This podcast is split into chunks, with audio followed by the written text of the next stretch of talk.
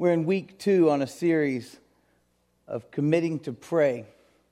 So I have a few questions for you. Again, you don't have to answer these out loud, just kind of think about them. How do you pray? How often do you pray? What do you ask God for when you pray? Do you actually believe He will answer your prayers?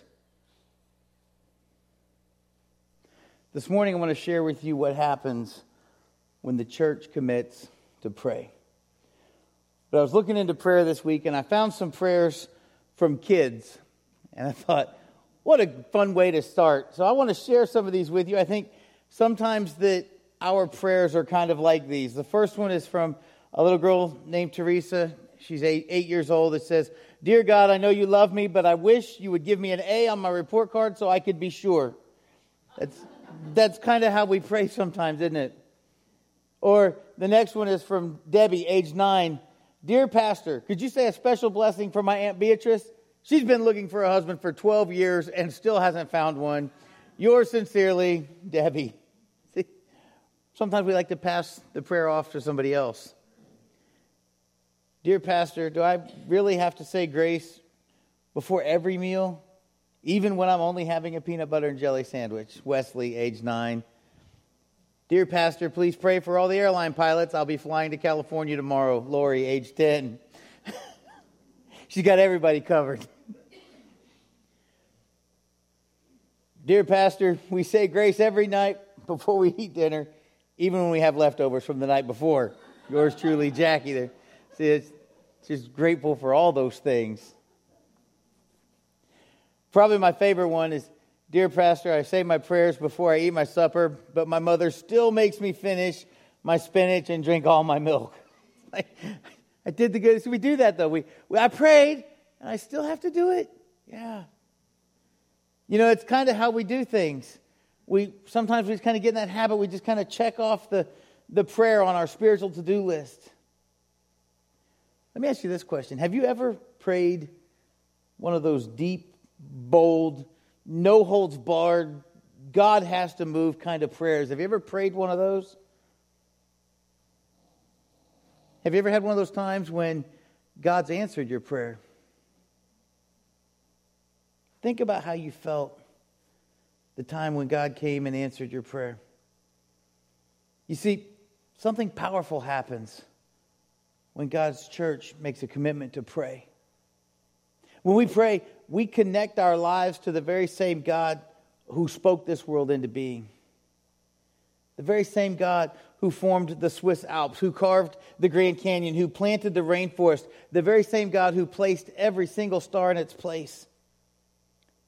When God's church prays, great things to begin to happen.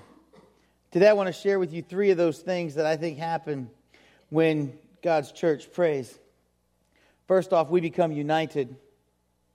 Second, when God's church prays, we receive guidance. And also believe that when God's church prays, God's power is released. Will you pray with me? Father God, uh, we're here this morning. And we're going to talk about prayer. We're going to talk about talking to you. Lord, I pray that as we look at your word, we will have a desire to become united. We will have a desire to seek out your guidance when we pray. And Lord, most of all, I, my prayer is that as we commit to praying, it would be evident of the release of your power. Lord, I thank you for your son Jesus. It's because of him that we can talk to you in this way, that we can have this relationship. Amen. When the church prays, we become united. As we get started this morning, I want you to think about what you know of the early church. Anybody just read Acts every day just because you can, because you love history and want to know how the church worked? No. Okay. I want to encourage you to read through Acts. You'll see that the church is described by Luke in the books of, book of Acts. It's an absolutely united church. The early church was united. Ten different times in Acts, Luke uses a Greek word to describe the early, early church that basically means they were all on the same page. I'm not telling you what that word is today because next year I'm doing part of a series and I'm going to talk about unity, and you have to be here for that. So, little spoiler alert, I'm going to get into that word, but he uses it 10 different times in the book of Acts. And when he uses that word, it means unity. Everybody was on the same page. Uh, they were all of the same accord, not in the same car, but of the same understandings. Come on, that was that was classic preacher joke right there, folks. Accord, never mind. They had the same agenda. There was no running off in different directions. Nobody where, where they didn't always know what the others were doing. Everybody was was on point, if you will. They were of one mind. In Acts chapter 4, verses 13 through 22, Peter and John are released from prison. I love this story because they're arrested because they had the audacity to believe that the resurrected Christ was still powerful enough to heal a 40 year old man who had been crippled since birth. See, they had a prayer, they believed the prayer, and God answered the prayer. They healed this man in the name of Jesus. And some of the Jewish leaders got hot under the collar, if you will. They got upset about it. They had just worked really hard to get rid of this man called Jesus, and now here's Peter and John, and they use his name to heal a crippled man it's kind of obvious they didn't really know what they should do with these two renegades. They wanted to kill them, but they were afraid of what might happen because what they did was in public and they didn't want to get the crowd all riled up. So they just threatened Peter and John and they told them, Don't ever speak that name again, or else it might get worse. Let me ask you a question. What would you do if you were in their shoes? Think about it. You're standing in front of the same people who put Jesus to death, and now they're threatening you. And they're saying, don't say it again. Do not use this man's name. What would you do? Look at Acts chapter 4, verses 13 through 22 with me, if you will. The Bible says, Now, as they observed the confidence of Peter and John and understood that they were uneducated and untrained men, they were amazed and began to recognize them as having been with Jesus. And seeing the man who had been healed standing with them, they had nothing to say in reply. But when they had ordered them to leave the council, they began to confer with one another. So they told them to leave, and now the council's having a conversation, and here's what they said What shall we do with these men? For the fact that a noteworthy miracle has taken place through them is apparent to all who live in Jerusalem. We cannot deny it. But so that it will not spread any further among the people, let us warn them to speak no longer to any man in this name. And when they had summoned them, they commanded them not to speak or teach at all in the name of Jesus. In verse 19, but Peter and John answered and said to them, Whether it is right in the sight of God to give heed to you rather than to God, you be the judge. For we cannot stop speaking about what we have seen and heard. To have that boldness. Oh, I would love that. And then verse 21 says, When they had threatened them further, they let them go, finding no basis on which to punish them on account of the people because they were all glorifying God for what had happened. Verse 22 says, For the man was more than 40 years old on whom this miracle of healing had been performed. Did you catch how Peter and John trapped the Sanhedrin? You see, if the Sanhedrin would have said that it was right to obey God, then Peter and John were free to continue doing what they were doing. If they would have said, You must stop speaking, Peter and John would be guilty of rebellion against God. So they did exactly what most people would do if they didn't know how to answer. They simply ignored the question. That's kind of the background of where we're headed today. But how does prayer unite the church? Why would I bring that up? Because when you look at verses 23 and 24, read this. When they had been released, they went to their own companions, that's Companion is a Greek word for church, in case you're wondering. Not really, I made that up. But they went to their church, they went to their people. They reported all that the chief priests and the elders had said to them. And when they heard this, they lifted their voices to God with one accord and said, O Lord, it is you who made the heaven and the earth and the sea and all that it is in them. Peter and John, just having been threatened by the Sanhedrin, made a beeline straight to the church. They turned them loose. They went right back to their people. Why? What did the church do? What did they do? They prayed. I want to look at the prayer and I want you to notice what they didn't pray for. They didn't pray for vengeance. They didn't pray to be hidden. They didn't pray for something bad to happen to the Sanhedrin because they had put Peter and John in jail. They didn't pray for any of those things. But starting at verse 25, it says, Who by the Holy Spirit, through the mouth of our father David, your servant, said, Why did the Gentiles rage and the peoples devise futile things? The kings of the earth took their stand, and the rulers were gathered together against the Lord and against his Christ. For truly in this city there were gathered together against your holy servant Jesus, whom you anointed, both Herod and Pontius Pilate, along with the Gentiles and the people of Israel, to do whatever your hand and your purpose predestined to occur. And now, Lord, take note of their threats and grant what grant that your bondservants may speak your word with all confidence, while you extend your hand to heal, and signs and wonders take place through the name of your holy servant, Jesus. Verse 31 says, And when they had prayed, the place where they had gathered together was shaken.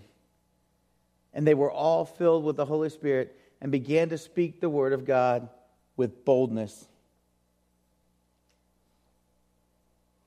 You remember last week? I shared this image with you. I said, sometimes this is what our prayer life looks like.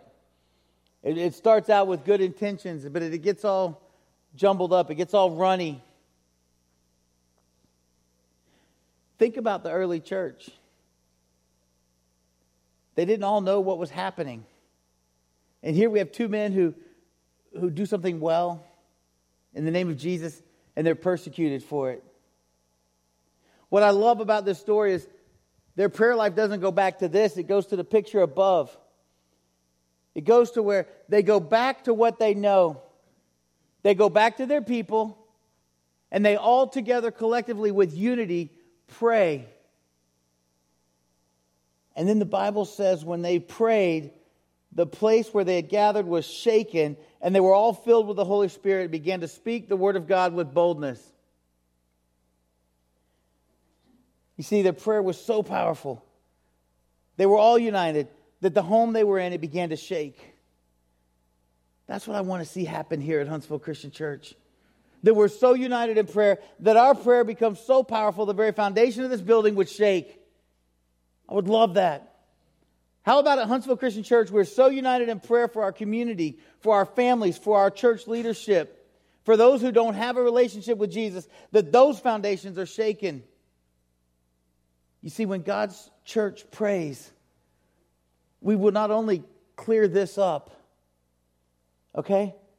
But I believe when God's church prays, we, we find unity, and through this clutter that's our life, God reveals His guidance. We receive His guidance to us when we pray.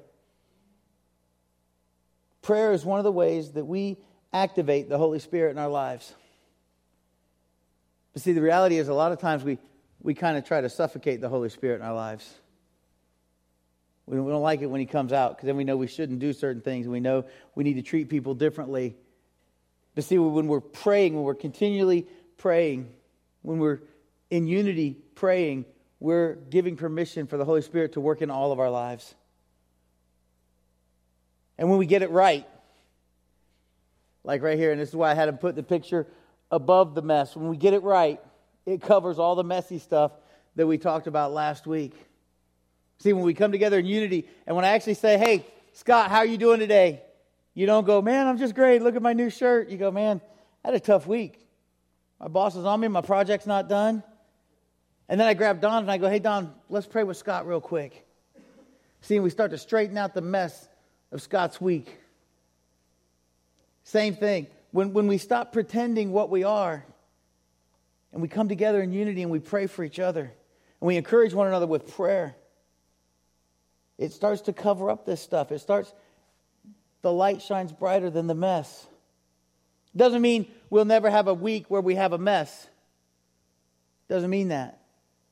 But it means when we pray through that week, unity with one another, with accountability, with love, starts to make the mess more bearable, no matter what the mess is.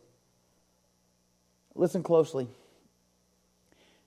It has never been God's plan for his people to grope around in darkness, trying to feel their way through life in, in, in misery. And in Jeremiah chapter 29, verses 10 through 15, Jeremiah speaks to those who are, who are in exile. He tells them, God already knows where he's going to take us. He's waiting for us to ask for guidance.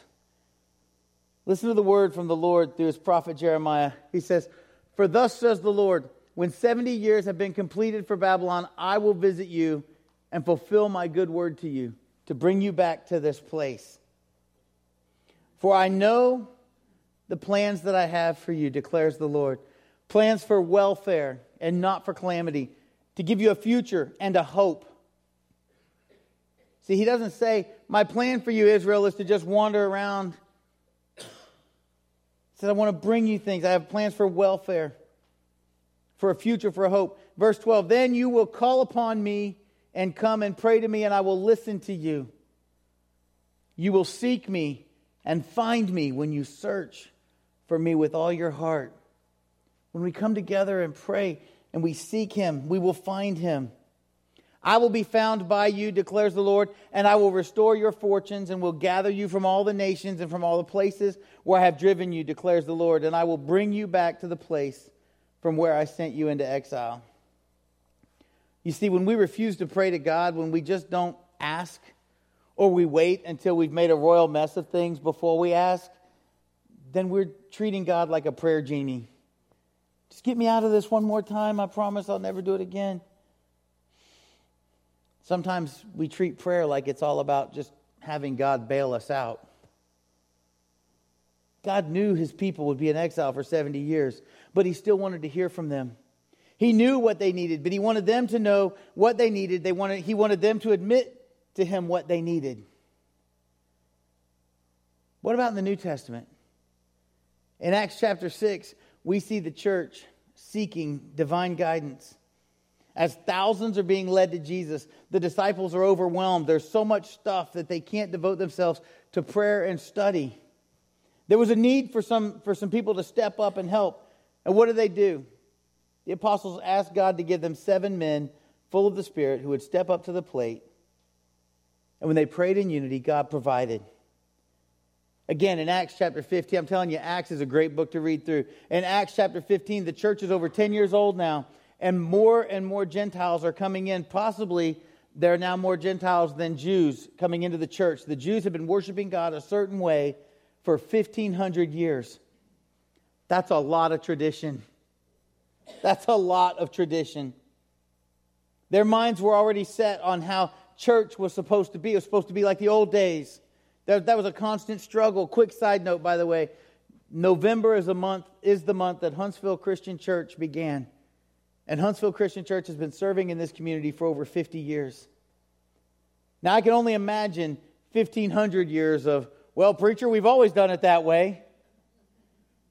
The early church needed divine guidance as to how to deal with this diverse group of people. So they prayed for guidance because they needed to know what was essential. And they needed to know what was just a matter of opinion. You know what? God answered them. Brothers and sisters, as God's church, we need to pray for guidance. We need to ask God to show us what is essential. And when God's church prays, He'll give us guidance if we stop trying to tell Him how it ought to be. When God's church prays, we'll not only find unity, we'll receive his guidance. And when God's church prays, and this is my favorite one, God's power is released. His power is released. In Acts chapter 12, we see an example of this. The church is facing some tough times. Herod had arrested a number of Christians. One was John's brother James. Herod wasted no time uh, in having him beheaded. He scored some pretty big points with the Jews. But immediately he had Peter arrested, intending to do the same thing. And here's Peter. He's in prison. He's waiting to die. Things look bleak for the new church until God's power is released on the situation. Look at this in Acts chapter 12, verses 5 through 12. The Bible says So Peter was kept in the prison, but prayer for him was being made fervently by the church to God. So Peter's in jail, but his church is praying. On the very night when Herod was about to bring him forward, Peter was sleeping between two soldiers, bound with two chains, and guards in front of the door were watching over the prison. And verse 7 And behold, an angel of the Lord suddenly appeared, and a light shone in the cell, and he struck Peter's side and woke him up, saying, Get up quickly. And his chains fell off his hands. I think the only thing that would have made this better is if Peter's chains would have fallen off of him and like somehow chained the two guards together. But I do weird things. That's why I didn't do this. God did. But they, the chains fall off of Peter. And the angel said to him, Gird yourself. He said, Wrap, wrap your, your toga, wrap it up around you, tuck it into your waist, gird yourself. You're leaving. Put on your sandals. And he did so. And he said to him, Wrap your cloak around you and follow me. And he went out and continued to follow. And he didn't know that what the angel was being done, or he didn't know what was being done by the angel was real, but thought he was just seeing a vision. And when they had passed the first and second guard, they came to the iron gate that leads into the city, which opened for them by itself. And they went out and went along one street. And immediately the angel departed from him. I'd like to know at what point he realized it was no longer a vision. Maybe when the iron gate closed shut. Boom. I don't know. The angel immediately departed from him. And verse 11 says, When Peter came to himself, he said, Now I know for sure that the Lord has sent forth his angel and rescued me from the hand of Herod and from all the Jewish people uh, were expecting. And when he realized this, what did he do? He went to the house of Mary, the mother of John, who was also called Mark, where many were gathered together and were praying.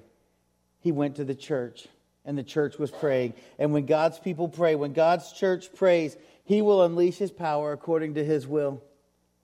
I would have loved to have been in that little house church praying with Mary, Dear Lord, please watch over our brother. And then all of a sudden, he knocks on the door and says, Hey, can I come in? In Acts 16, verses 25 and 26, prayer causes the power of the Almighty God to be unleashed. It says, Around midnight, Paul and Silas were praying. Again, they were in jail. Paul made a habit of this.